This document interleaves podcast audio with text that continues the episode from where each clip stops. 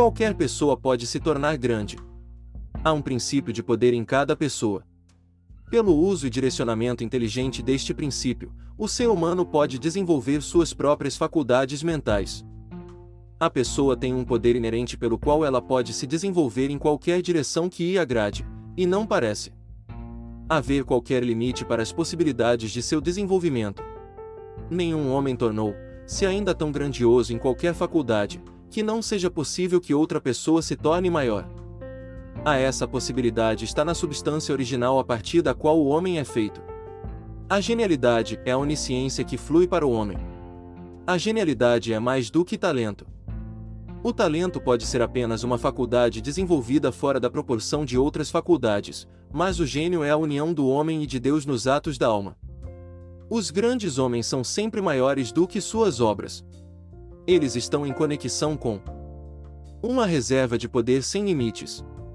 Não sabemos onde está o limite dos poderes mentais do homem, não sabemos sequer que existe um limite.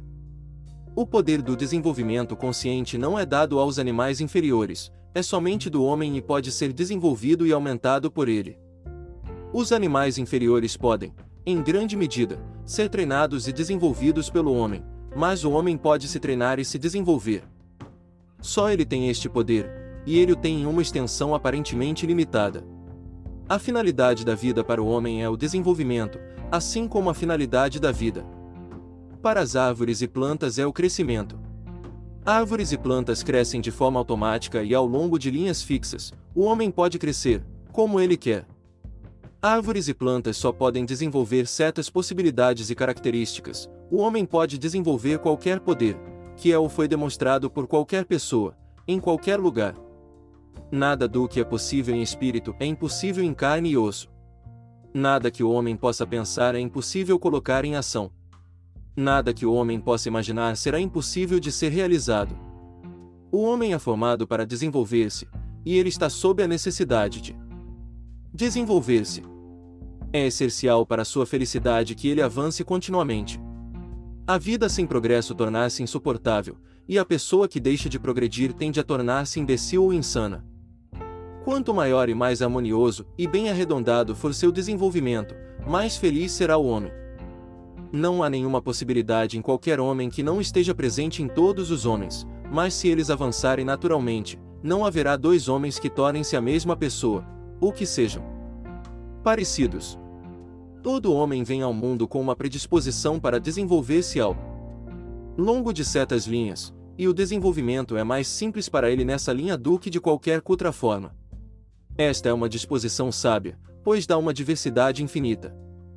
É como se um jardineiro jogasse todos os seus bulbos em uma cesta, para o observador superficial, eles seriam parecidos, mas o crescimento revelaria uma tremenda diferença. Assim, homens e mulheres são como uma cesta de bulbos.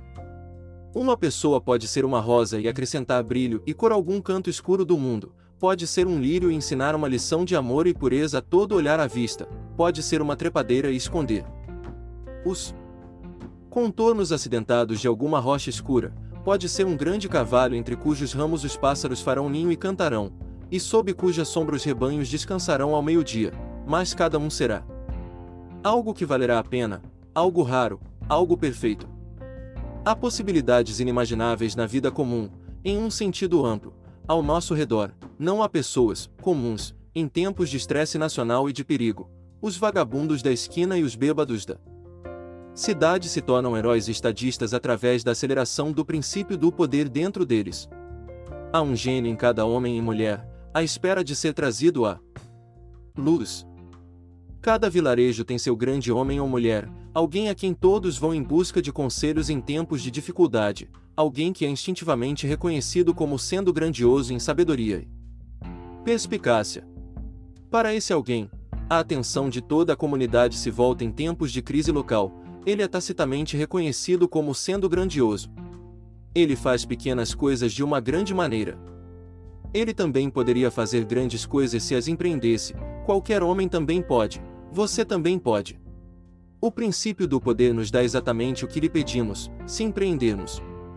Apenas pequenas coisas, ele só nos dá poder por pequenas coisas, mas se buscamos fazer grandes coisas de uma grande maneira, ele nos dá todo o poder que existe.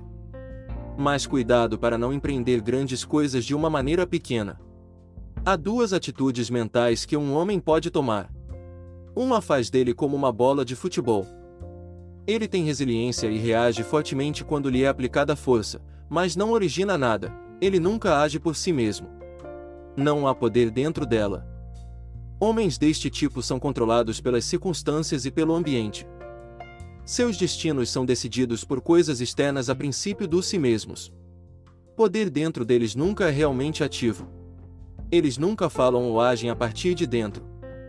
A outra atitude faz o homem como uma fonte. O poder sai do centro dele. Ele tem dentro de si um poço de água que brota para a vida eterna, ele irradia força, o despertar é sentido por seu ambiente. O princípio do poder nele está em constante ação. Ele é autônomo. Ele tem vida em si mesmo. Nenhum bem maior pode vir para qualquer homem ou mulher do que tornar-se autônomo. Todas as experiências de vida são, Todas as experiências de vida são projetadas pela providência para forçar homens e mulheres a se tornarem autônomos, para obrigá-los a deixar de ser criaturas de circunstâncias e a dominar seu ambiente. Em seu estado mais baixo, o homem é o fruto do acaso e da circunstância e o escravo do medo. Seus atos são todos reações resultantes do impacto de forças em seu ambiente. Ele age apenas como se fosse conduzido, ele não origina nada. Mas o selvagem mais humilde tem dentro de si um princípio de poder suficiente para dominar tudo o que ele teme, e se ele aprende isto e se toma autônomo, ele se torna como um dos deuses. O despertar do princípio do poder no homem é a verdadeira conversão, a passagem da morte para a vida. E quando os mortos ouvem a voz do Filho do Homem e saem e vivem, é a ressurreição e a vida. Quando é despertado, o homem se torna um filho do Altíssimo e todo o poder lhe é dado no céu e na terra. Não há nada em nenhum homem que não exista em você, nenhum homem jamais teve mais poder espiritual ou mental do que você pode alcançar, ou fez coisas maiores do que você pode realizar. Você pode se tornar o que quer ser.